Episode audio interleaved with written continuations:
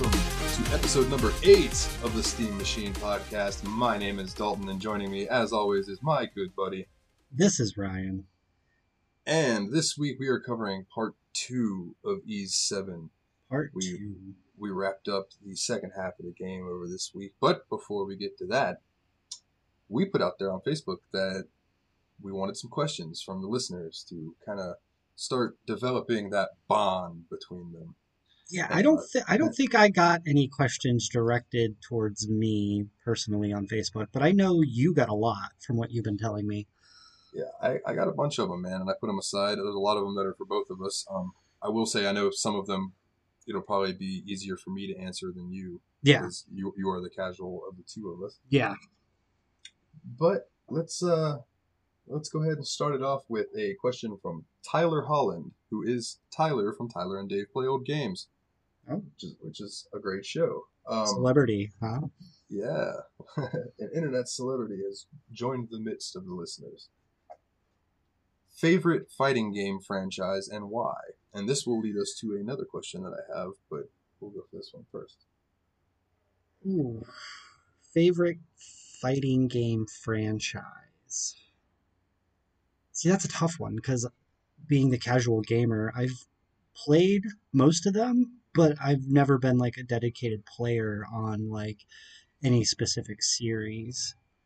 I do enjoy Mortal Kombat. I do enjoy some aspects of Street Fighter, Virtua Fighter, Tekken, stuff like that. But if I had to pick just based on my preferences for, say, like pop culture and what kind of game that I would be really interested in playing, I'm going to go ahead and say Injustice. And that's because you get to beat the shit out of everyone, like each other, as D C superheroes that everyone knows. Like, yeah, yeah. I uh, Injustice is a great game, man. Um, I haven't played the second one, but I believe the first one's on our list. Yeah, so, we have we yeah. have the first one. Yeah, it's fantastic, fantastic. Um, if I had to choose a fighting franchise, God, it's so hard. The first fighting game I ever really got into was on PlayStation One. It was Tobal number one. And that game was fantastic. And then I got Tekken two and became a Tekken player for a long time. Um, yeah. I always really liked Mortal Kombat Trilogy, but I didn't really get into Mortal Kombat hardcore until I think Armageddon came out. And since then, I've been a Mortal Kombat player. But... See, like, have... I'm the reverse. I stopped playing at, like, Mortal Kombat three. Like, I played one, two, and three, but didn't really pick up any of the older titles. Or, like, newer titles, I mean. Like, I well, we have one, two, and three, and some of the newer titles on our list, so you're going to have to play them eventually. Yeah, that's cool. But that's cool. My heart lies with Soul Calibur. Soul Calibur, yeah, that's that's a pretty good series, too. I love Soul Calibur. I, yeah. You know, I'm one of the few people in the world I could give a fuck about Street Fighter. Yeah. I... But, I enjoy, like, the storyline aspect of Street Fighter, how it has, like, uh, a manga and animes to go along with it. Like, I know they've done some stuff with, like, Mortal Kombat, but Street Fighter has been, like, an entire universe built around, like, the video game. Like, there, I guess there's some canonical storyline to it that isn't played out in the game, but goes along with, like, some mangas or comics. Like, yeah. Yeah, totally. Um, I can get behind that. You know, you yeah. know I think uh, there's a few different games um, that I like that are fighting games that are tied in with animes. Uh, Naruto, the Naruto fighting games are fantastic. Yeah. Um, and then so, the, the D B Z games are hit and miss, but a lot yeah. of them are pretty good. Yeah. I think another now, the, fighting franchise that I can really get down with is uh, Super Smash Brothers. Having all the, the Nintendo. Yeah, but I don't know if I would consider that a fighting game. Like, it's, that's more like of a party brawl. I don't know how to describe it, but I don't I don't know if I would consider that a true fighting game. That could yeah. be a question for our listeners. Yeah, fair enough. Do you think Smash Bros. Is an actual fighting game? But this leads to another question that we got asked yeah. by, Miss, by Mister John Nitty, who I'm pretty sure is a competitive fighting game player. Ooh. And he says, do you guys play fighting games at a higher level? And if not, I have a question that would apply to you because I've been wanting to know this for a very long time. What do you guys want in a fighting game as non-competitive players? More modes, tutorials, costume costume editors? What does a good fighting game look like to you? He's always been curious as to what the perfect fighting game to both competitive and non-competitive audiences would look like. the super casual gamer, I'm a button masher. So, like, long, intricate combos, not my thing. Like, if the, you don't have to make, like, a full-on game, just, like, super easy combos, but games that do get, like, high-level competitions going and shit like that, give us casual gamers, like, the option to turn on, like, a one-button combo feature. Like, um, sort of like the, the newer Mortal Kombats have a thing, I, and I think you have to pay money to unlock it, which is kind of shitty, but there's one-button fatalities. Yeah. Instead of having to do the whole combo for it, you just stand yeah. where you need to stand and hit a button, and it does it. Yeah. So I, I am a professional button masher. I'm like casual competitive. I will get angry at the T V screen if I lose, or like... One of the reasons I gravitate towards Soul Calibur is because I'm able to create my own character. Yeah, that's understandable. I love, you know, I love the characters in the game already, and I main as, I think Raphael is his name. It's the guy with the uh, rapier. God, I couldn't think of that for a second. Yeah. Um, but I just... have this thing, I guess it's from my love of R P G games, of being able to create your character in most Western R P Gs, that mm. I just developed a love for that. So being able to go into a fighting game and kind of have a personal touch as to who you are fighting as, instead of choosing a character that you like, but there you don't have a connection with, you didn't make that. Yeah, if that's that makes fair. Any sense.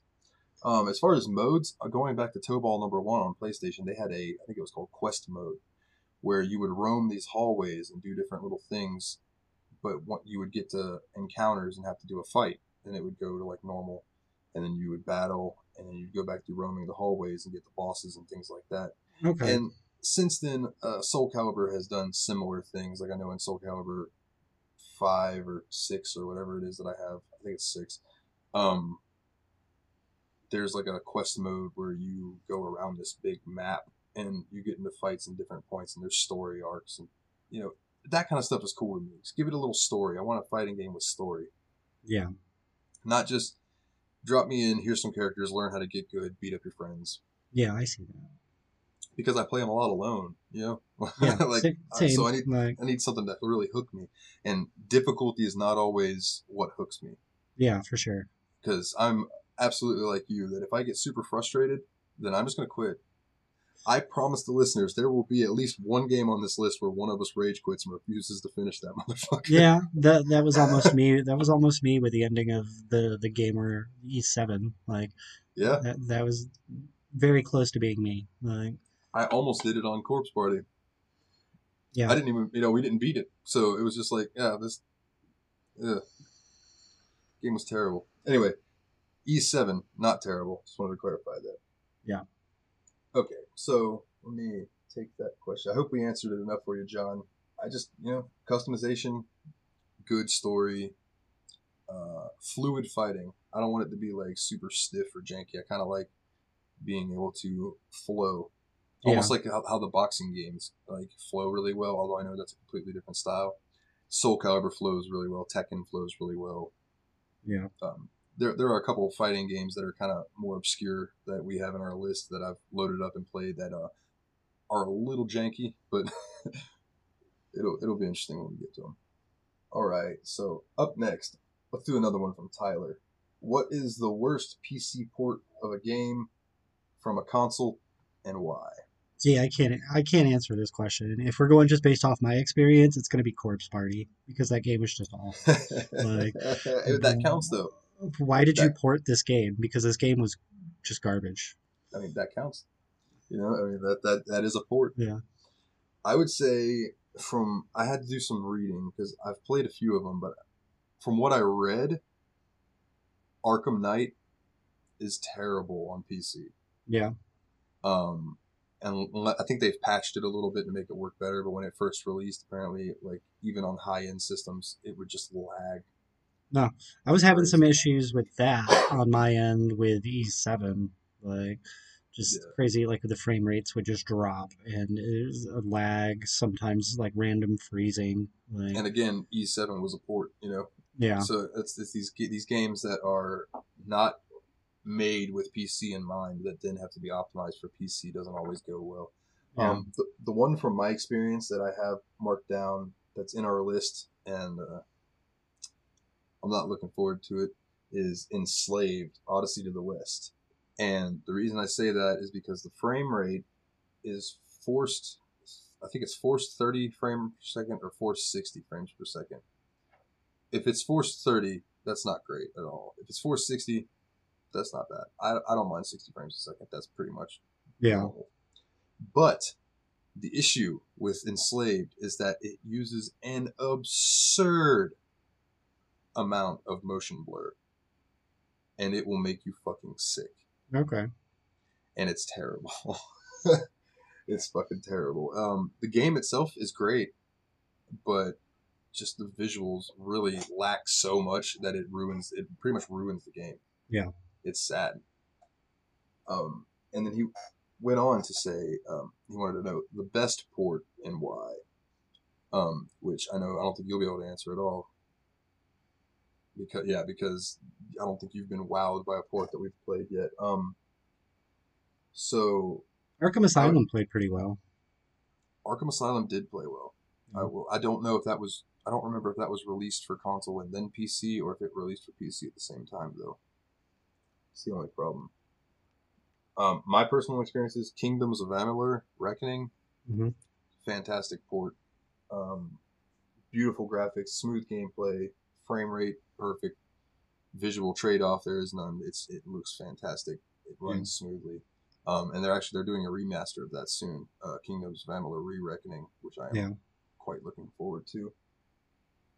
And an, another really good port that just came out, Persona four Golden. Oh yeah, R- runs like a fucking charm. Cool. And looks beautiful. You know, up, it's upscaled um, from what it was on Vita. So, you know, obviously it's going to look a little better in the higher resolutions, but it plays smooth. Really looking forward to uh, diving more into that eventually. All right. So, Rome asked us, do you think Rockstar is becoming the next Bethesda? And I think what he means by that is how Rockstar is milking Grand Theft Auto five like Bethesda has been milking Skyrim for ten fucking years. Yes and no. They've been milking the shit out of it, for sure. But maybe they are just using this time to actually put the effort into making the next installment that much better. Like, instead of rushing games, say, like, sports titles like Madden or N H L, where they're out yearly, W W E, where they're out, yeah, where they're out yearly, and the product gets worse and worse every single release... They are actually putting the time and effort into making sure the game is phenomenal. Like, the right. graphics are right. And there's no bugs. The play is smooth. That sort of stuff. Like, with the money that they have made from Grand Theft Auto Online and Red Dead Redemption two Online, yeah, they should be able to make some of the greatest games ever seen because yeah. of all the money that they have. So this medieval game that they're supposedly working on should be fan-fucking-tastic. Grand Theft Auto six should be fan-fucking-tastic yeah. whenever they released it. Yeah. You know, the, Rockstar doesn't fuck around, and they don't release... I don't remember the last time I played a Rockstar game that I was like, meh, it might have been L A Noire, and that was years ago. Yeah. But Bethesda has been just... I, I am like, what the fuck is going on with you guys? Like, Fallout seventy-six was fucking garbage. Like, who releases an online game that's super janky, but then it's like there's no N P Cs, so there's no quests. You pretty much just roam around. And yeah. It's not a survi- it's not a survival game, and it, it, it makes it hard for you to meet up and play with your friends. Then what the fuck is the point? Now maybe it's maybe it's like their version of like No Man's Sky, where everything that is supposed to be involved in the game hasn't actually been developed yet, and they're just going to patch it in oh, as yeah, they as they work on it. That's they've added thing. They've added N P Cs and stuff since, but it's because yeah. there was a fucking huge uproar about people being bored. Well, it was the same with No Man's Sky. It went from like ten million downloads to one active player at one point. Like, yeah, goddamn, No Man's Sky's so good though. Yeah, I, I, I personally liked No Man's Sky from the day it came out. I was a little disappointed, but I didn't hate it. I, know, where I yeah no like I thought it was great. Like, I was like, this is a very cool concept. Like, I had no problem with it. Yeah, all the features that were promised weren't there at first, but I was like, give it time. They'll probably add it in. They'll probably add it in. You're probably going to keep developing it. Like, every planet you land on now is, like, pretty much uninhabited. But what's to say a couple patches from now that you don't run across, like, complete cyborg sentient robot planets and metropolis planets that are just, like, an entire city of humans or uh, alien yeah, alien species. Like, there's an endless potential with yeah, No Man's Sky. There really is. And I just don't know if there's endless potential in Fallout seventy-six, that's all. Yeah. Because No Man's Sky is such a large scale compared to, you know, whatever the map size of Fallout seventy-six. And that's nothing against Fallout seventy-six, because that map is big for what yeah. it is, you know? I just, uh, I hope Bethesda comes out swinging with Starfield and uh, Elder Scrolls six. Yeah. For sure. Let's do a, let's do a couple more. And if we don't get to your question on this episode, we will get to it next episode, we promise. But I'm enjoying answering these, so we might go ahead and go through all of them. I haven't, you know, I haven't decided yet. Yeah. Jay Jorgensen wants to know, what are some of the best P C, not ports, R P Gs, and is Septerra Core on that list? Now, I got this one. um, Septerra Core, I want to say is on that list, but I've never played it. But it is on our list to play eventually. Okay. So I know that game was developed for P C. To I don't even I don't like even know a, what it is. It's, it's supposed to be like a console R P G, but on computer.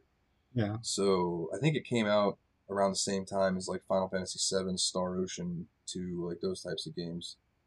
Mm-hmm. I I think we would I would have to you know I'll do more research once we, that game comes up. But that has always been one I wanted to play. The Sims. That's R P G, right? Um, I, think like a I love The Sims. And that, I mean, and that's, if you if you want to call The Sims an R P G, then yeah, I would count that one. Yeah, uh, like you create your character and everything, and then you just role play through life. I, I mean, it. I guess it's more like a simulator than an R P G. Yeah, but but it does have like milestones and game. quests and stuff. Yeah, I love it, and that's P C original. Like, um, I would say The Witcher. Because that's not a port that was created for P C and yeah, consoles and everything yeah, at the same time. The Witcher, Witcher was good. The, those, like you the know, Witcher. That series is fantastic. Um, the Elder Scrolls games, uh, Daggerfall. Yeah. The the sheer scope of Daggerfall for the time that it came out is absolutely incredible. The the in-game map of Daggerfall is the actual size of Great Britain. Oh. Yeah. it's it's fucking huge, and it came out in like ninety-six or ninety-seven or something like that for yeah. P Cs. That's so, a that's a decent sized map for right. a Marvel. A decent sized map. It's I mean, the size great. of a fucking country. yeah, but it's. I mean, if you of, uh, overlay Great Britain on some of the states, it's maybe like five, six states, depending on what state you actually pick. Like it's. Oh, I, I get that, but yeah. then take a, take a map of a video game and lay it on a country.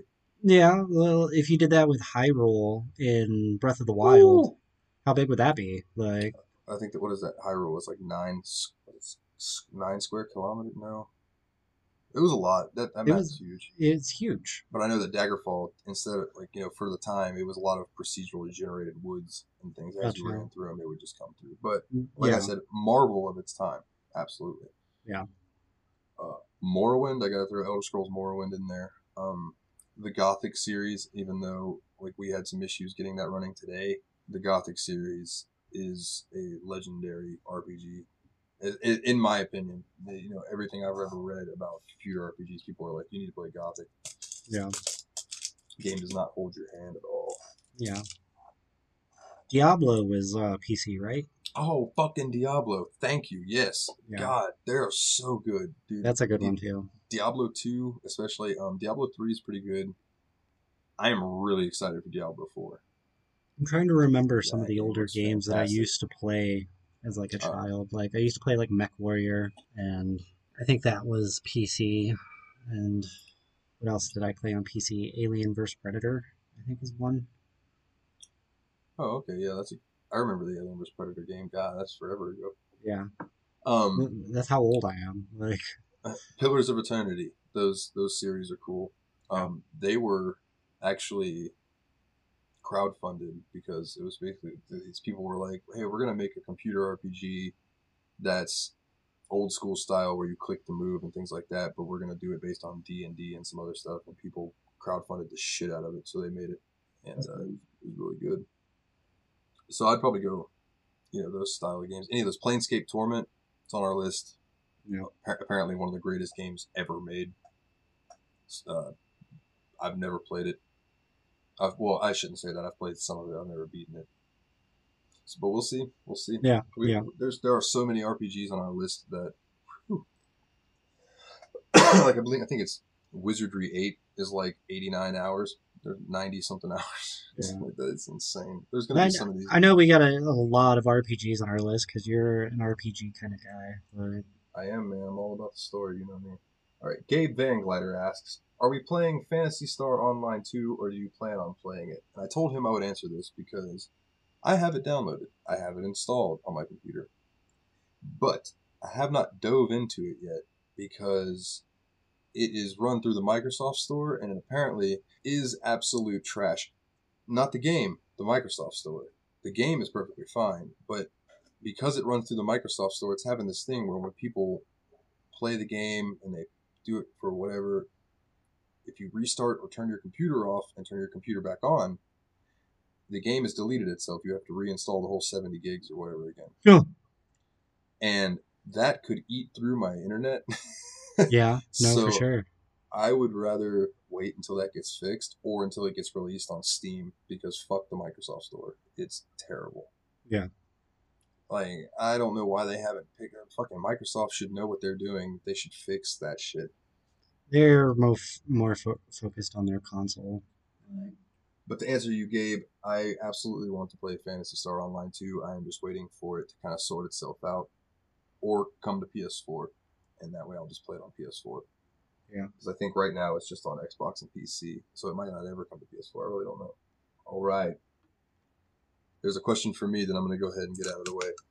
Our buddy James Fisher from the J R P G Report asked me, Dalton, do you still have a problem with finishing games? And this is in reference to, I was on his show, yes. and I told and I told him that I had an issue with finishing games, and I didn't really know how to put it into words. And it was it was like it, it was meant to be. I'm listening to an old Factory Sealed episode last night, and Eric starts talking about that. And he's one of the hosts of Factory Sealed, that he had never beaten Dark Cloud two, and it was because he felt like once he beat it, he would never go back to it, and he enjoyed playing it so much that he just never beat it. That way he would always have a reason to be like, you know, I need to beat Dark Cloud, but then he would go back and play it and decide not to beat it. Yeah, for the same reason. And I related to that so fucking hard because that's what I've always done with Final Fantasy eight. I always get to the last castle in Final Fantasy eight and stop, and it's just, I don't know why, you know, and it's just because I guess, yeah, I just, I want to have a reason to be able to go back and play it again without knowing the ending and all of it. Yeah. I, I don't know. Out, outside of this podcast, well, I was about to say, I, I've never oh, finished like one hundred percent of the games I start. It's hard, man. I, I casual gamer. I get distracted. I have a one-year-old who craves attention. Like yeah, my my gaming time is very few and far between. But since we started this podcast, I've probably beat more games doing this show than I have since I was a kid. Yeah, before we uh, before we started this show, uh, when I was up visiting you, I beat Fairy Fencer F Advent Dark Force on my Switch. And then since then, being back here, I think I beat Hyperdimension Neptunia Rebirth one, and that's it until we started this show. And yeah. then I've actually been like, all right, well, I need to finish these games so we can talk about them. Yeah. So this show is helping me cure myself of that, which I think is why James asked that question in the first place. Yeah, the, I have a feeling the show is going to turn me more away from being a casual gamer into not like an avid gamer, but somebody who actually looks to complete the game before moving on to another one. Yeah, yeah, absolutely. Well, I wouldn't say that's a bad thing, because now you're going to be able to uh, sit, sit down and get the whole the whole aspect of the game, and I, myself included. You know, instead of just snipping it off and being like, well, I'll finish it eventually. It's kind of like, yeah. well, you know, I might as well see this thing through to the end. Yeah. So James's other question is, do we think that next-gen console games will be seventy dollars? Absolutely. Absolutely. At, at, at, a, at a minimum. And it, like, depends on, like, I, I would say they're going to cost more than seventy dollars, like what they're doing with the Final Fantasy seven remake and releasing it in parts.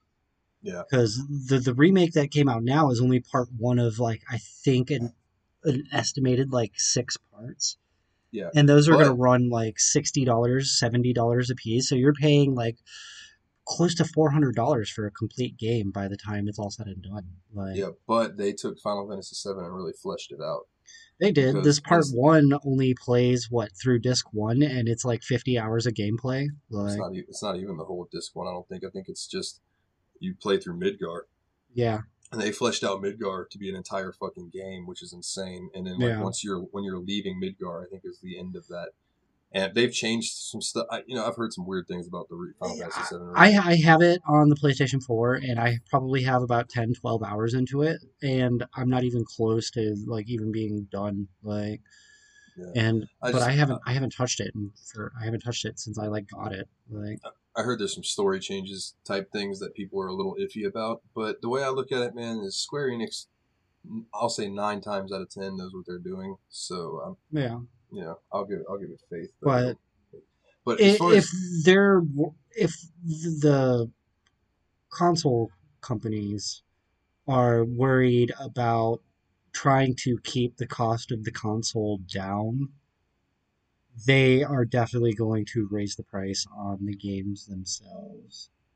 Oh yeah, that's exactly. Uh, I forget. Yeah. I think it's the popcorn method. No, yeah. it's, the, it's it's the uh, it's the razor method. Uh, the razor method, where companies take a loss on selling you the actual razor, but they make their money on blades. Yeah, something like that. Yeah. So it's um, selling your console at a loss, but making your money back on games. Now, do you remember back, like, I think it was Super Nintendo days, like some games would be fifty bucks, some games would be ninety bucks, some games would be one hundred ten dollars. It was, it depended on the game. It, and how it depended, it yeah, it depended on the game. It depended on the publisher, that sort of thing. And like, I, I feel like that... major titles were always more expensive than, say, like an indie game. Like, yeah, I mean um, that's the same today, except now pricing has been pretty much yeah stagnated at fifty-nine ninety-nine. But I, one, I totally see it going up to sixty-nine ninety-nine. Yeah, maybe. one one thing I can see them doing is doing like sixty-nine ninety-nine for hard copies and doing like fifty-nine ninety-nine for digital download only. And see, that's the way I always thought. I think it's always should have been. Because that yeah, digital they'll, they'll, games should be cheaper because you're not having to put out the physical media. You're just paying for I think this license. Will be the last generation of consoles to actually have like physical copies of things because it saves them so much money just doing direct digital download than yeah. manufacturing the the hard copies of the games along with the, printing the books and the artwork and the cover art and paying for the the cases. Like not not to mention that, you know, all these indie companies and stuff don't have the money to do that, but yeah. they, they have the money to distribute their game on Steam. Yeah, and then with or, you know. with the PlayStation five and the newest Xbox console offering digital-only versions of the console with no no game slot, like, this is just the start of it. Eventually, we're going to see no hard copies of games. Yeah. And, I mean, P C's been doing that forever. Yeah. I, you know, I'm okay with that. I'm okay with that. I don't remember the last time I bought a game for P C in a fucking yeah. box. It was probably flat out back there. Yeah. Or, or Counter Strike, you know what I mean? It's yeah, been fucking forever. It's like I, I, I'm one hundred percent okay with that. Like a lot of video game, like I'm a collector. I collect a lot of shit. Like, but video games very rarely hold any value. You have to have like a specific title that is in like high demand, and know that a lot of them weren't printed or like manufactured when it was released. But yeah, I hope we, uh, I hope we covered your question, James. And if we didn't, you can take it up with me. No. All right, up next, Santos Lopez. What are some games that you would love to see remastered? Let's go three apiece, if you got three. Oh, remastered games. You go first. I'm going to have to think about this. Me? All right. I would like to see a remaster of Persona two. Now, Persona two is broken up into two parts, Innocent Sin, Eternal Punishment. Eternal Punishment came out for PlayStation one in America, which is weird. We got part two first back then. So then they did re-releases or remasters for P S P, and they released Innocent Sin over here, but they didn't release Eternal Punishment. So it's like, mm-hmm. you have to play part one on P S P and then go and play part two on P S one. I would like to see them combine those and just release it as a new game for like P S four, P S five, whatever, yeah. Switch, you know, whatever. I would love to see Jak and Daxter get the treatment that Crash Bandicoot and Ratchet and Clank and Spyro got. Jak and Daxter is phenomenal. Yeah. And I don't think that game, the series, gets enough love, especially the first game. Dude, I would love to play a remaster of that. Dude, just take all my money, Naughty Dog, to just make that. Yeah. I think I think it was Naughty Dog that made Jak and Daxter. I could be wrong. Star Ocean, The Second Story. Mm-hmm. I think that deserves a remake. Um, in you, you could even do it in the vein that they remade the first game and released it on Switch. You know, just tidy it up, make it pretty. Yeah. Keep it the same graphics. You know, you don't have to do the troll Trials of Mana, where you remake the entire game. Like, a, yeah. If you're just talking remasters, yeah, man, remaster Star Ocean two, so I can play that shit. You know, it's got a, over a hundred different endings. Yeah. So it would be cool. Like, I don't even know what games. Like, I'm probably gonna have to delve deep into my childhood to like think of games that I used to play a lot of that I would like to see, like Duke Nukem for the sixty-four. Is probably one I would like to see, because the last the last Duke Nukem title they released wasn't that great, and yeah, the sixty-four one was great. Let's let's see something like that. Um, Turok, Turok Dinosaur Hunter. Now there there was a remake or a remaster type thing on Xbox with Turok, but yeah. I would like to see them do it again nowadays yeah. and really bring it up to scale. I think that could be sweet. Yeah, and then. The sixty-four was my console of my childhood. That's what I played a lot. So, like, pretty much every game I'm going to touch is probably from that console. Like, nothing wrong with that. Another one I'd probably like to see redone, remastered, is Perfect Dark. Never played that. Always heard really, really good things about it. Never played it. I liked that one a lot. That one was that was a really good game. Nice. Nice. Yeah. All right. So, Thomas E. Lee wants to know, how, how long in the forest did it take for you to devolve into cannibalism? So I just wanted to go ahead and throw out there, I'm not leaving you out, but we haven't played that yet. I haven't played that yet, but if it was realistic, probably five minutes. It's like, all right, we're lost. Who the fuck are we eating first? Yeah. It's like, just that's dive, it. Dive like, right which it. One of you is the least useful in a survival scenario? Which one of you is going to tie us down and po- potentially ruin everything? Your food. Like, it's already picked out. I'm gonna be like, look, I'm a little blubbery. I don't think you'd like that. If you need fat for burning things, I can't blame you guys. But yeah, I don't know if I'd eat them. Good, good marbling on those steaks. Yeah, you'd have to you'd have to cut down to get to them though. So, Matt Gentile, what was our favorite system? And Nintendo sixty-four. His are Super Nintendo and P S two. Yours is Nintendo sixty-four. Nintendo sixty-four. Like it. It was great. I, I, I played a lot of good games on the Sega Genesis. I played a lot of good games on the Super Nintendo. There's a lot of games that are super nostalgic to me from, like, the N E S system. But the Nintendo sixty-four was, like, game-changing with the, the local floor multiplayer option and some of the accessories they had on there, like the Rumble Pack and everything like that. It just fucking... That system ruled. It still rules. See, I was not a Nintendo kid growing up. I mean, I had, you know, Nintendo consoles.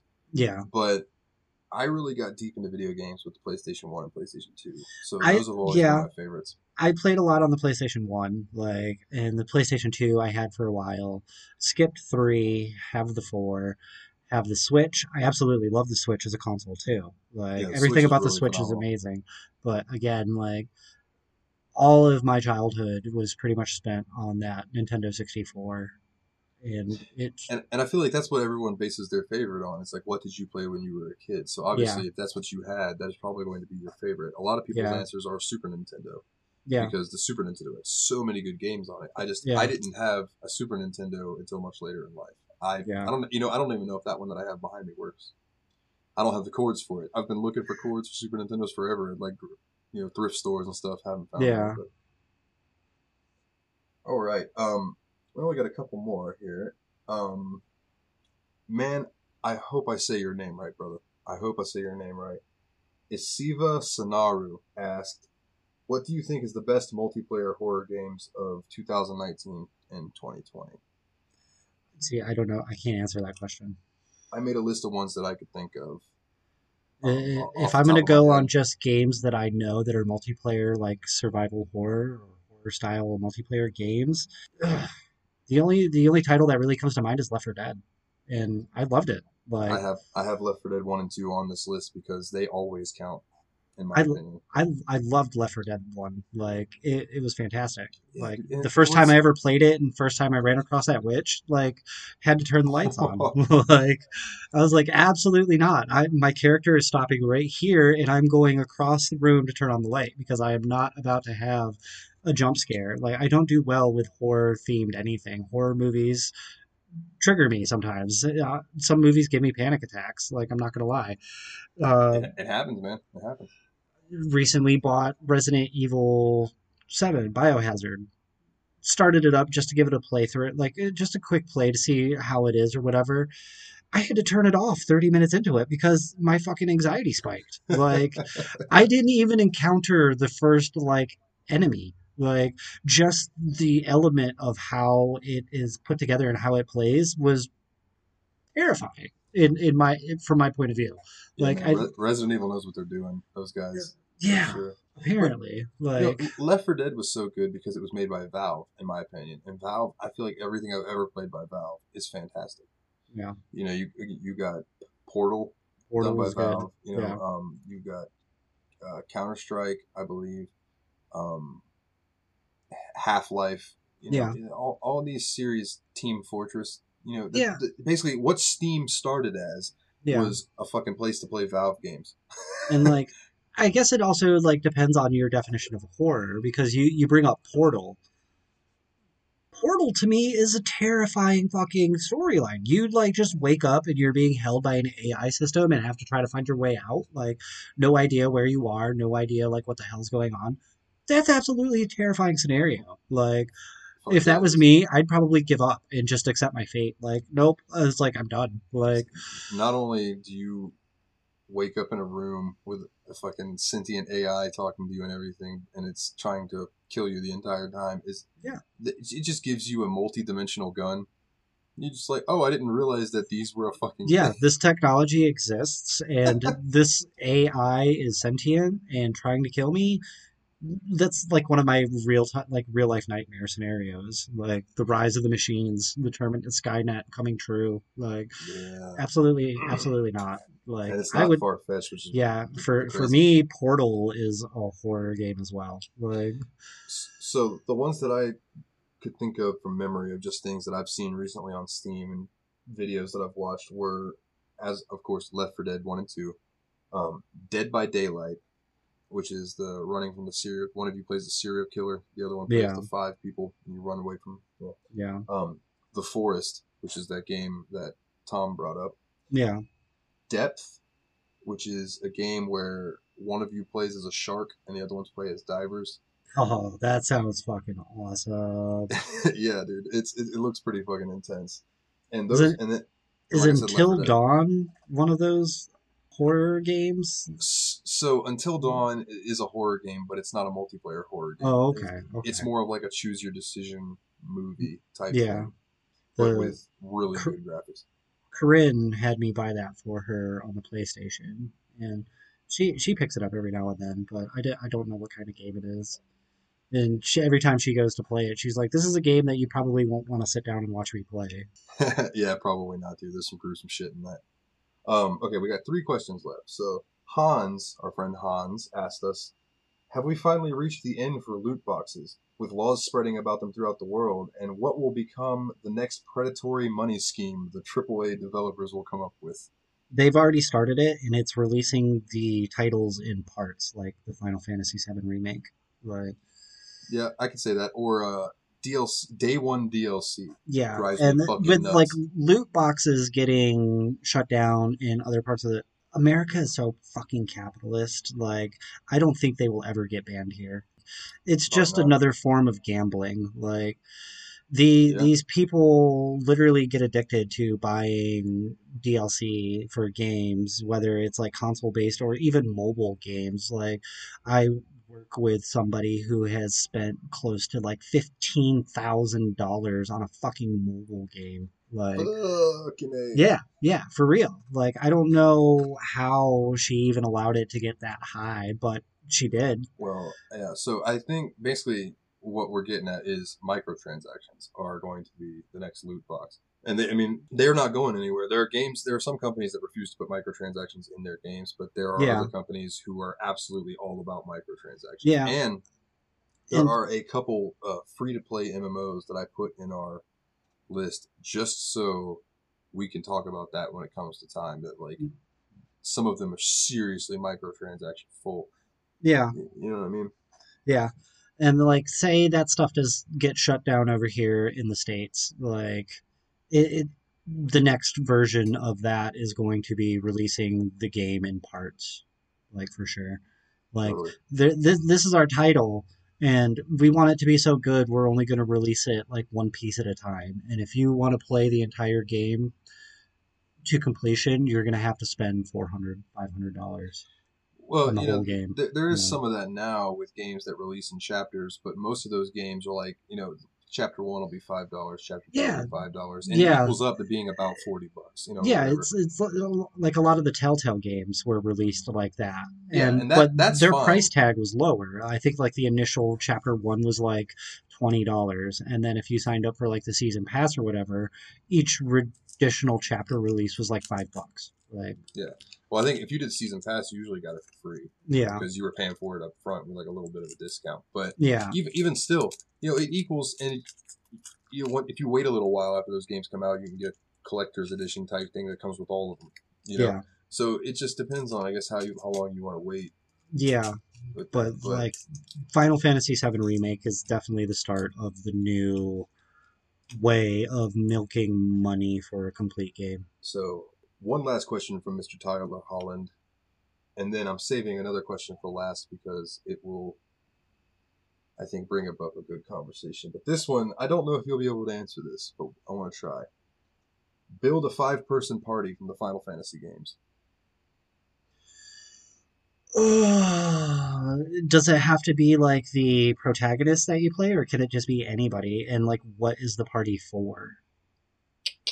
Whoa. I would assume that the party is for if it's just like an, R P, an R P G type situation, um, and I don't, I don't know. Um, we'll say yes. It has to be party members that you have played as in Final Fantasy that you can combine to make the ultimate party. I'm gonna go Squall, Sephiroth, Barret, Vivi, and Tifa. Solid, solid. I I would go. Squall, Zell, Yuna, Vivi, and Cecil. I think it's God. I think that's his name, Cecil, the Dragoon guy from four. I think that's it. But you know, get some heavy hitters in there. You got yeah. Yuna who can heal and also summon. Vivi fucking throwing spells. Yeah. You know, got Zell and Squall, of course, doing damage, and Cecil doing damage as well. Yeah. I think that would be good. Um, God, there's so many different fucking combinations that you could have. There, there really is a lot, and there's some titles in the Final Fantasy line that I haven't even touched yet. So I'm just going off the games that I played the most, really. Like, yeah. All right, and our final question for the week, and then we are going to get to Ys seven.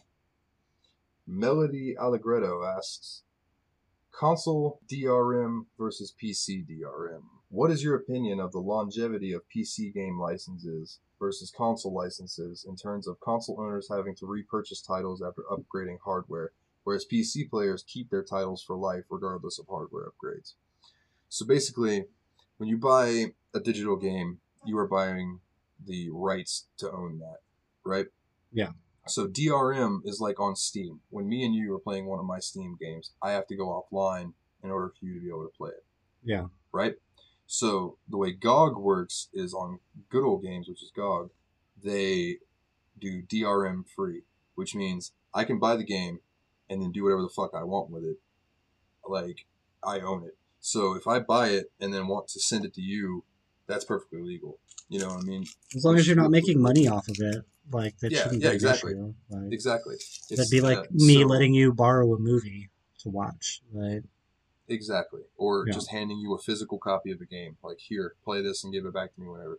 Yeah. You know, same kind of concept. Now, P C, you just upgrade your hardware as it goes along, but you still have access to all of this library of games. I think what, what she's asking is how, you know, how do we compare that to a console? Say, you know, I've got Red Dead Redemption one on P C, uh, on P S three, yeah. right? But it's locked behind that P S three. Yeah.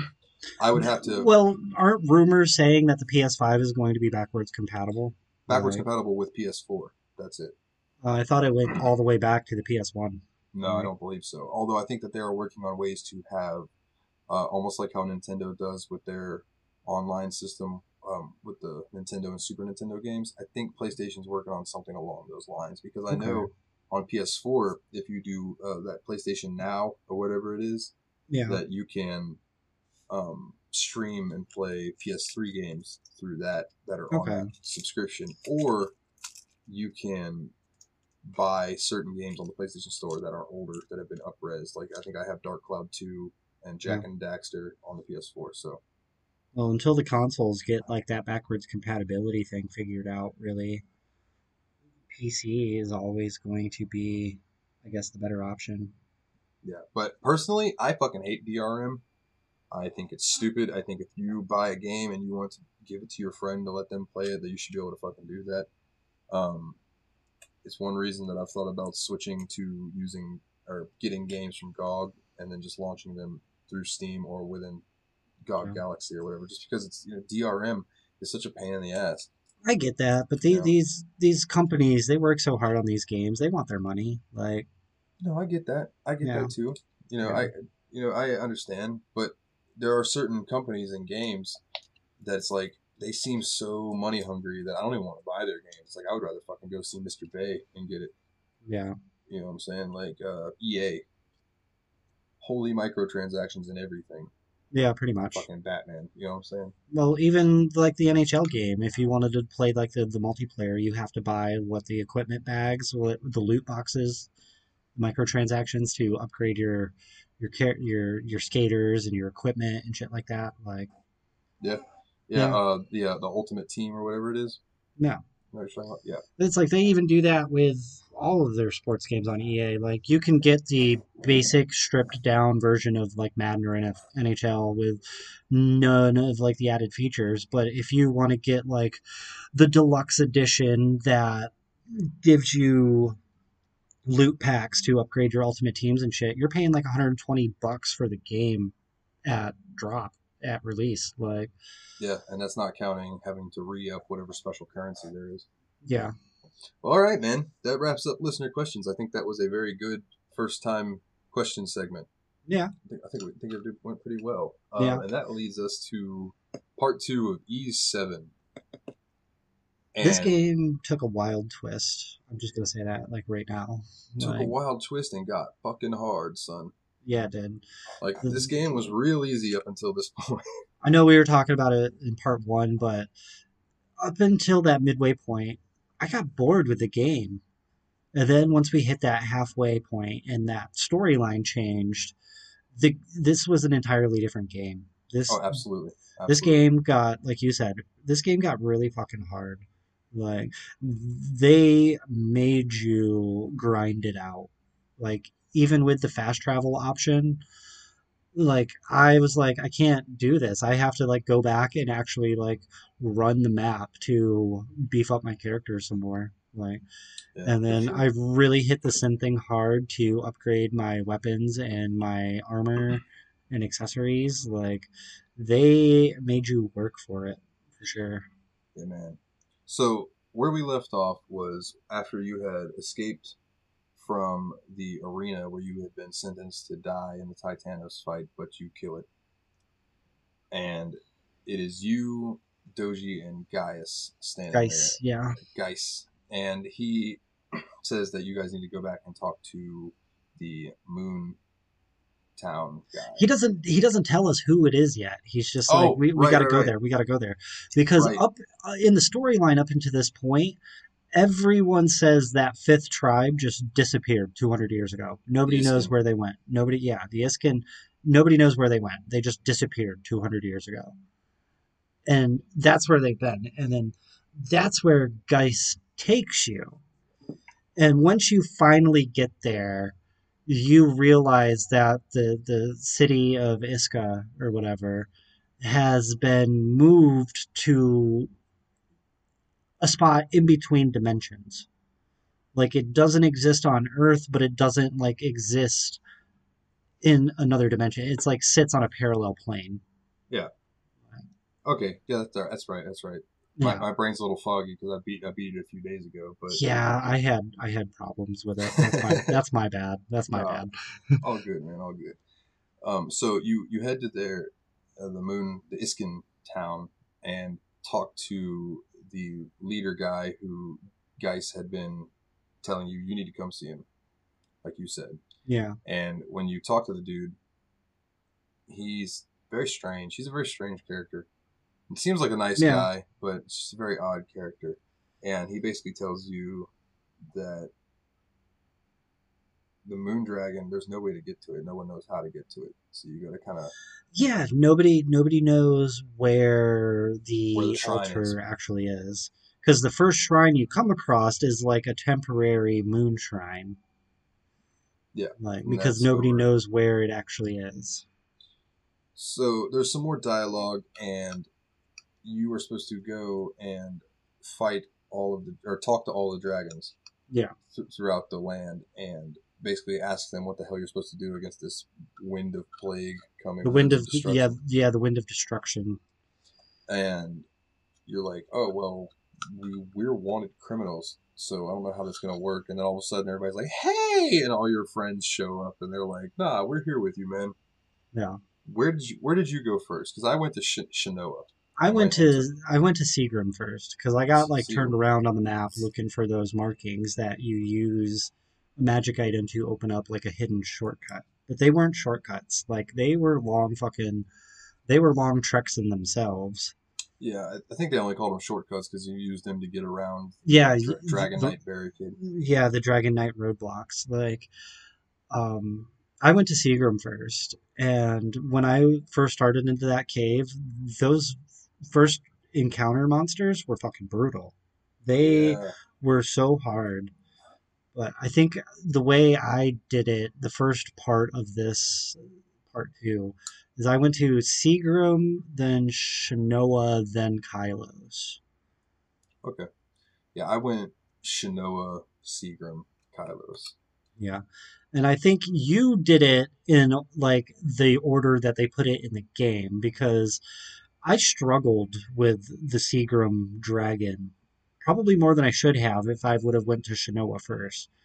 Because after I beat that dragon at Seagram and then went to Shinoa, that dragon was nothing. That dragon was so easy. Yeah, like, it really was not that hard. You just dodge, attack its feet until the little uh, bulbs of energy or whatever it is break apart. Yeah.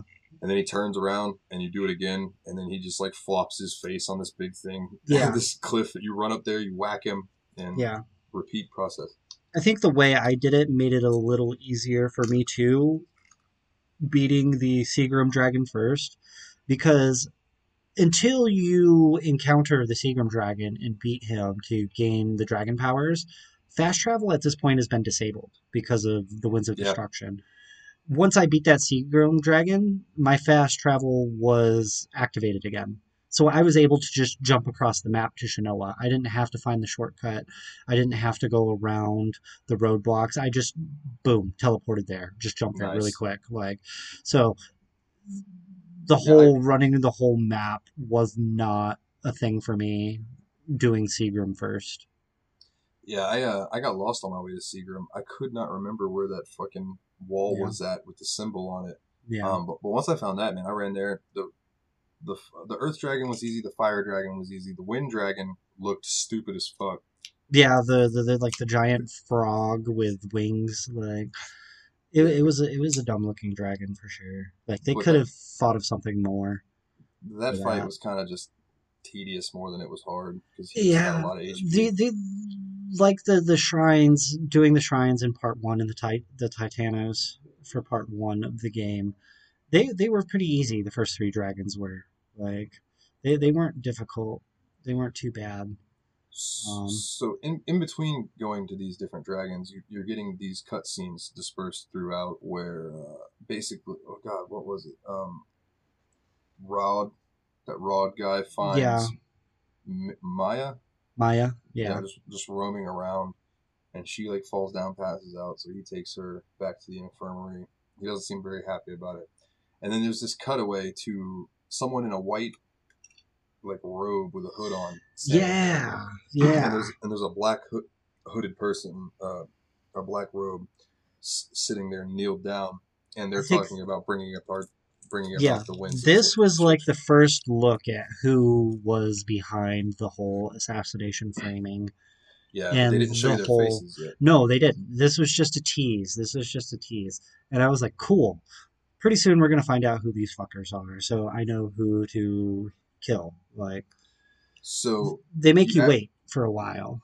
After you beat the three dragons, you uh, have to go back to Altego City, and w- when you get back there, there is dead people everywhere. Well, the and city has been hit by like the the miasma of the wind, wind right, of destruction, right. And the city itself is in ruins. It is like crumbling apart. There's uh, monsters and titanos in the city itself. And people are dying like crazy. People are sick. People are dying. It it's pure chaos. Yeah, and then took a dark I, turn. Yeah, you, you. I know where you're going with this. It goes to another cutscene at the, the palace, right? Mm-hmm. Where Sig- Sigrun runs ahead of you. Yeah. To check on the princess. Yeah. And yeah, continue. Once you once you come up on the palace, it goes to another cutscene where there's just bodies everywhere. One of like Geiss's fairies comes up, and it's like it's a bloodbath. There, there, there are dead people everywhere.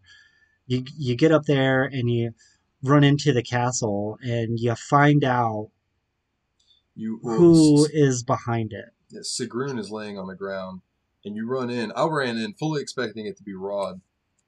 Yeah, and, same. And I run in, and his dad's laying on the ground dead. Yeah, um, and Rod is distraught, and I was like, well, fuck me, it wasn't them, because that's who I thought it was when we yeah. speculated in part one. That was my guess, that it yeah. was going to be the Prime Minister and Rod trying to take over the Dragon Knights and trying to take over the kingdom. So Sigrun calls out to you, and she's laying on the ground injured, and she says that it's Commander Sias. Yeah, and I was bullshit. I took a picture of myself when I saw that, because Ryan's like, I need a genuine expression, and for the video, I'll do it. I was just like, was I way wrong? Because I remember Holy in part shit. one, I was like, you, you said in part one, you said something. It's like, oh, I don't, I don't like that Commander Sias dude. Something just feels off about him. And I was like, nah, him and Tia, they go way back, and they're good people. Yeah, you talked me out of it. So then I just completely Fucking took Commander, that out of my mind. Yeah, Commander Sias. And then as you are encountering him, You, you launch into a fight with him that is absolutely meaningless. Like, I, I learned this, and I kind of sent you a little spoiler and a little tip. It's like, don't waste your fucking healing potes on a fight that you cannot win. No matter how many... I, I, I went through my whole inventory and barely Dude. touched the guy. Barely touched the guy. I unloaded so much, so many healing potions and shit. Yeah, it that was, was useless. A, a I was forced, so mad. A forced yeah. fail battle, yeah. for sure. But... Man, I, After that, he basically just makes fun of you guys for being weak, and he's yeah. going to kill you. And... and then it goes to a cutscene where the white-robed figure comes in and starts going on this spiel about the Winds of Destruction and the destruction of Altago and how it needs to be restarted because of the loss of balance and everything. And the party is just like, fuck you. Who are you? Reveal yourself. Yeah, the, the princess. And, uh, God, what was her name? Aisha. Aisha, God, yeah, Aisha is like, like, fuck you, I'm the princess. Like, remove your you robe, your and I demand to see your face. I order you to show us your face. This this part fucking killed me. This part yeah. killed me. Like, I was not expecting this at all. Like, I probably should have ke- seen it coming with Commander Sias being the one who slaughtered everyone in the palace. Yeah. But it was fucking Tia. Like, yeah, come dude. on. The two people that I was like, no, they're good people, turned out to be the ones completely behind the annihilation of the world. Like, fuck off. Like, Dude, yeah, it was absolutely wild. When she drops that robe and she's in that whole getup. I'm like, yeah, that armor. Oh, shit. That armor was sick, though. Like, th- her design oh, yeah. in that form was amazing. Absolutely. Yeah. So they disappear because they need you to stay alive. Because yeah. if you fail in the final battle, that would be the greatest yeah. despair of all. I think one of the biggest things I picked up from this cutscene, though, that goes along with the storyline is when you first get to Iskin and you're talking to the guy who is playing Elder of Iska, yeah.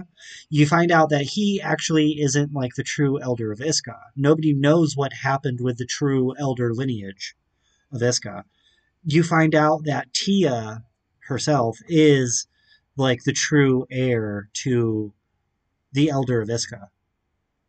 Like, yeah, which was another just fucking mic drop moment. I'm like, oh yep. shit. Yep. And that plays into the storyline more because when you go to the individual cities and the shrines to go to the dragons, you can only enter the dragon sanctum with the true elder lineage of that tribe, if if that's what you want to call them.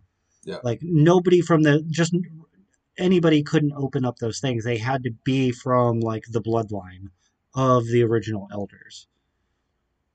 Yeah. So knowing that Tia is the true lineage of the elders of Iska, I was like, well, how the fuck are we going to get into the sanctum? Like at this point, like, yeah. So at that point they're like, well, we don't know. So go see the sea dragon first. Yeah. So then and you that's, have to go yeah, back that's when to the Aisha leaves down. The elder of Shinoa, the elder of, Uh, Seagram and the, el- the the guy acting as elder of Iska in command of the city while yeah. she travels with us to Ruins Island because she is the true heir of the elders of the Sea Dragon. Yeah. Yeah. yeah. So that fight, now the Sea Dragon fight, I told you it wasn't hard and I think you agree it was just long.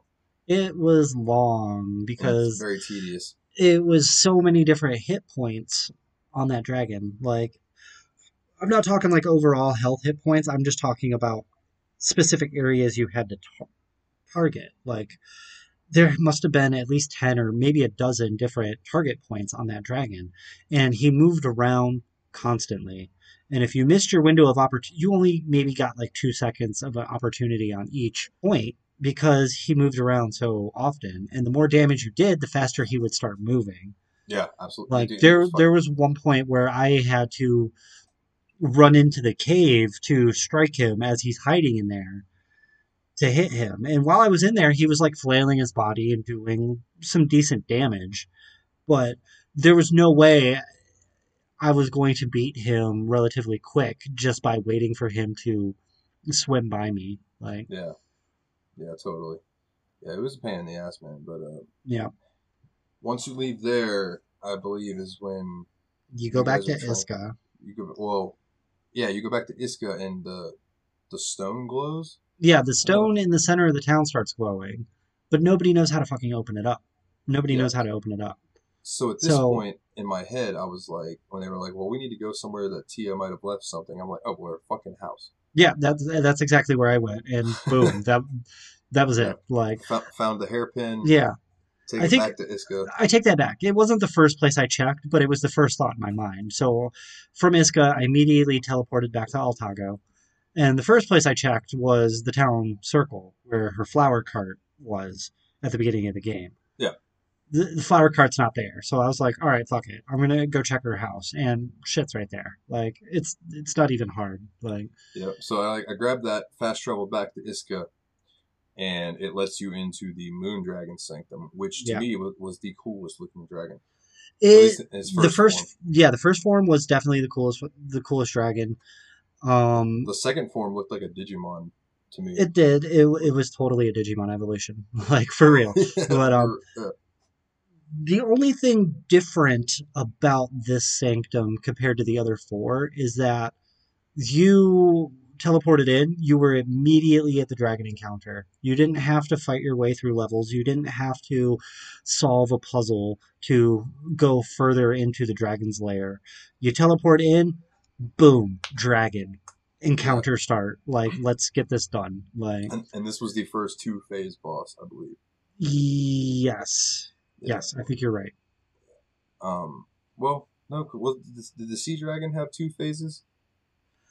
Mm, yes. No, actually, yeah, yeah, yeah. yeah. The Sea okay, Dragon so, yeah. did. Once you knocked off all the uh, attack points on the body, then he, you had to attack his head. As he reared up, and you had to, like, attack that thing on his head. Yes, okay, so... Yeah. The Moon Dragon's two phases, again, to me, weren't hard, just had a lot of H P, so you just had to sit there and whack at them for a long time.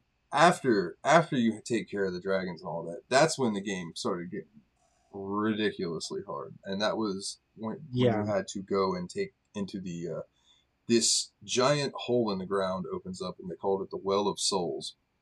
Yeah, the Well of Souls. It's like a vortex of energy being sucked down to like a hidden altar, like a hidden shrine.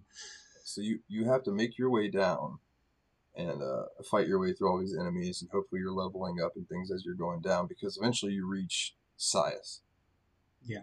And you have to fight him. And to me, that was that was a pretty hard fight, because he hit pretty fucking hard. He hit pretty fucking hard, but I think I had the right party set up for that. I had, of course, Aldo, because you can't switch him out.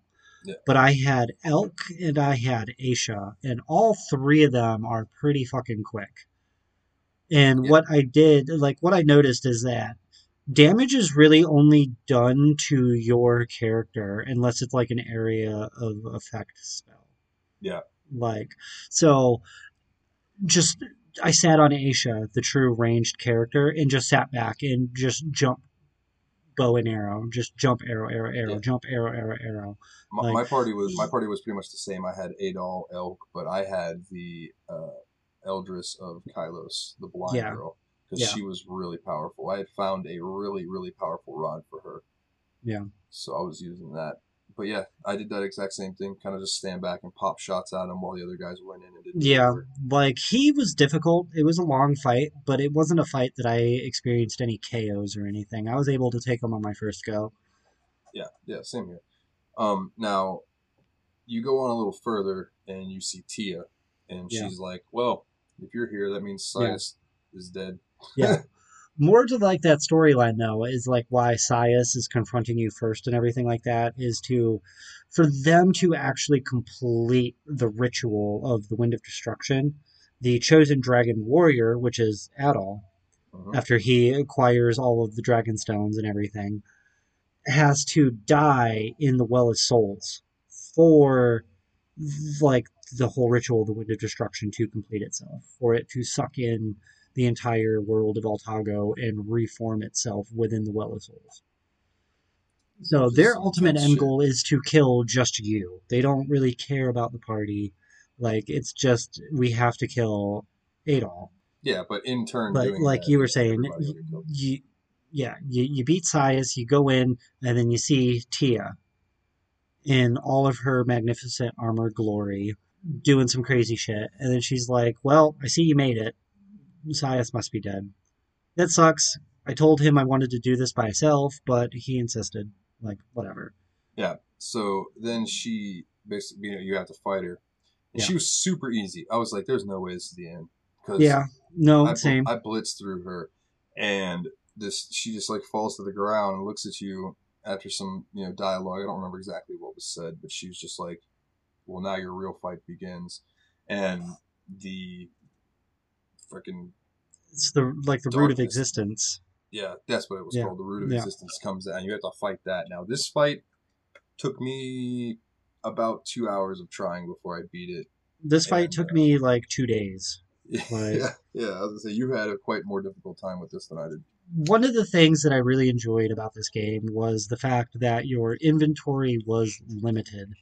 You were only allowed to carry a max number of items. Yeah, healing potions, uh, yeah. like that. Like, the healing potions were capped off at five each. And like party healing potions were kept at a max of like three each, and like stat boosters were kept at like three each. I really enjoyed that aspect of this game because they made you use them smartly. I hated that for this battle. I fucking hated it. I absolutely hated it. Like, out of all the games I've ever played, this final boss has to be one of the hardest I've ever encountered. Like, it was fucking tough, dude. I almost, like, after two days of trying, I finally was able to do it today. Barely. I barely survived doing it today. But I almost rage quit. I almost told you, like, yesterday, let's just fucking record. You could talk about the ending. Like, like I, I, this final boss almost pissed me off to the point where I was just going to be like, this is a great game, but fuck this game. Like, yeah, so it splits it into three tiers, and you have to beat them all at, at the same, well, not the same time, but in one go. So, yeah. You know, you have your first member party of three down on the bottom, and you have to fight yeah. it. Yeah, which I think and dope. they they split the parties into one of each attack category. Mm-hmm. So tier one was your bludgeoning, which was doji, was your slashing, which was elk, and it was your ranged, which was the Kylos elder. Yeah, I forget her name. Yeah, I but, can't remember her name. Yeah, but those like I hated how you couldn't pick the party members for the fight. Like, how they just preset it, because I didn't like playing as Doji, and I used Elk a lot, and I used the like the, the, the priestess a lot, but they weren't people that I used relatively often.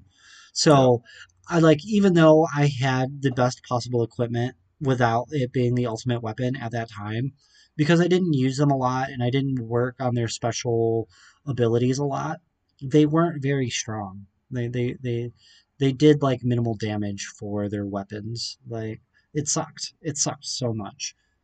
And one of the yeah. things that I brought up to you when I was getting so frustrated with it is like, they must have the attack set of these bosses set on like a random algorithm, because like it's all about timing.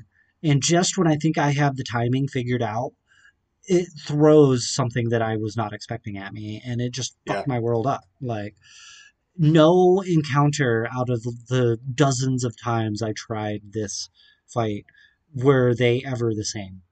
Not once. But when it comes down to the end, it's just eight all. Yeah. And you have to beat the last part of the boss as just him. And yeah.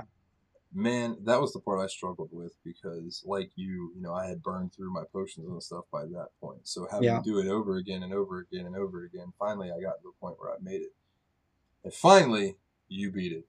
And the thing falls fucking dead. Tia is like standing there, and she says, you know, th- this whole place is going to collapse because it's it's no longer needed. You know what I mean? Yeah. It needs to go away. So she's like, leave me here. And they're like, no. Come with us. And, yeah. You know, because, because she did all of this because Maya got sick. Yeah. The, that's the only reason, selfish bitch. Like, I'm going to end the world because my, my child, my adopted child, my adopted little sister is sick and is going to die. Granted that she is stricken with a fever that comes from your people. Like, yeah, right. So, you know, you, You leave the Well of Souls, and it starts to disappear, and I believe that's when the five dragons show themselves. Yeah, and this is a, yeah, party. This is all just a cutscene too. Like yeah, yeah, yeah. It was like a twenty minute, twenty-five minute cutscene to end the game. And um, Tia starts explaining that she's part of the yeah the, the whole dragon cycle. Yeah, the dragons dragon- come back. They take the dragon stones, and then they're like, you fix the balance. Like, we're like the root of existence doesn't exist anymore because you ended it. The wind of destruction is gone. There's no need for us. So deuces. Basically, yeah, like, basically the, the gods are like, it's now in the hands of y'all. Yeah. Yeah. Yeah. And Tia is standing there, and she starts explaining that she can't come back home because she's part of this cycle. And it starts, like, these things start coming off of her. Like, she, yeah. And then it cuts to a scene of Maya, who just, like, everyone's better. Everyone that's sick in the towns, it goes away. And yeah. They all get up. You know, Kushi starts talking about how she feels better. Yeah. And Maya Maya just sits up and gets up and runs, and yeah. R- Raoul chases after her. So she ends up coming running up on you guys standing yeah. out there, and she runs up to Tia. Little background. Maya has been mute this entire game. Like, she doesn't say anything. She just yeah. grunts. Like, yeah, she was, ah. Yeah. Ah, she, she, she, she runs up to Tia and finally says her first fucking words. And I knew that bitch could talk. I knew it. I even told you, like, at the beginning of the game when we first started this, it's like, no, she she's not deaf. I remember, like, a part of the dialogue where it says, oh, she probably just doesn't talk because of a traumatic experience. Like... Well, yeah, so she goes running up and grabs Tia and is just not saying anything. And finally she says, Tia. Yeah. And then she says, don't leave me. Yeah. And it was really fucking sad. I started tearing up a little bit. And, uh, you know, Tia tells her that she'll be fine. That's how I know you were more invested in the storyline, because when she when she said, Tia, don't leave me, I was like, fucking bitch. Like, you could have talked this whole time, but you just chose not to? No. Fuck you. Like. Uh, no, man. Yeah, I was totally invested in it. Yeah. But that's basically the end. You know, um, everyone helped they, rebuild Alt- yeah, Altago. The, all of the tribes are working together to rebuild Altago. Like, city by city. Uh, I think it even says that Adol and Doji stick around to help out before they bounce out. Like, yeah, but the, the call to adventuring is always n- nagging yeah. the tail of Adol.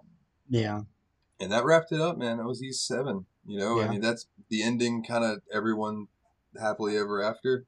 And yeah. he moves on to go find other adventures elsewhere. Yeah. What do you, uh, let's see, what would you give it? One out of ten... swords. I don't know.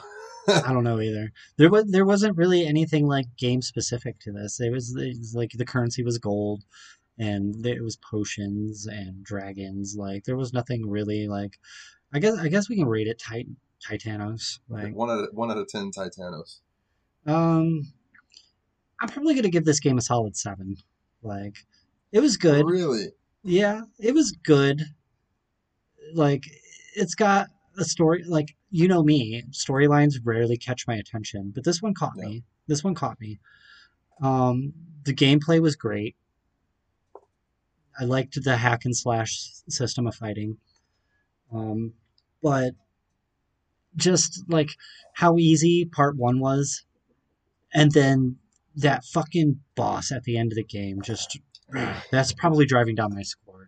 Like, how fucking hard that bastard was. Yeah, I gave this uh, an eight point two five. Yeah, that's that's solid. That's because a good score. I thought it was a really good story. I just yeah. thought it was lacking in some places, but that's not the game's fault. It was a P S P game originally. Yeah. You know? So it's like, yeah. I try to take that into account when I'm thinking about, like, I don't, I'm not judging this game for graphics, for one, because it was a P S P game. You know what I mean? Saying it wasn't trying to be a beautiful fucking game. Yeah. For P C standards, at least. Yeah. But yeah, man. Fucking Ys seven. I'm looking forward to getting more Ys games to come up in the list. You know, I think yeah, good. They'll be in there somewhere. All right. Well, I guess that we need. That means we need to uh, hit up our mechanical friend, Hey Steamy. Hey, buddy. It's that time of the week. Yeah. How was that vacation? Yeah, you must have enjoyed it, man. Did you do, did you do some browsing? I saw you on Twitter. Talking to people. It's always nice of you to get on there and do that, but uh you know, we need a number, man, so can you uh pop us one out? All right, it's looking like he gave us five thirteen, which according to my list that I, I have pulled up right here is Sid Meier's Pirates. Nice. I know that that is a classic. I have never played it, but I've I love never pirates. played it. I've never played it, but I love the Civilization franchise. Oh yeah, dude! This the Civ franchise is fantastic, and yeah. this is a little different, but I think it's. But it's uh, pirates. You know, I, but it's, yeah, exactly. It's pirates. It just gives me an excuse to just crank Ailstorm and play this. Yeah, yeah. No, that's probably what I will do too. Very similar, like just. Mute the game audio or the game music and just play Ailstorm the entire time I'm playing. Well, awesome, man. I am looking forward to playing that. and we hope that you all were looking forward to joining us talking about that on the next episode. And I guess that just leaves uh, social media, so that would be facebook.com slash the Steam Machine Podcast, or you can find us on Twitter at Steam underscore podcast. And as always, we'd like to request that you go on iTunes and leave us a five-star review, because that helps us climb up the ranks of uh, gaming podcasts, which there are sure a ton of. So, anything else to say about Ys seven, my brother? No, I'm ready to pillage, plunder, and find some booty. Yes, it's all about the booty. Alright, well, then that has been episode eight of the Steam Machine Podcast. My name is Dalton. He's Ryan. Until next time, guys, take it easy.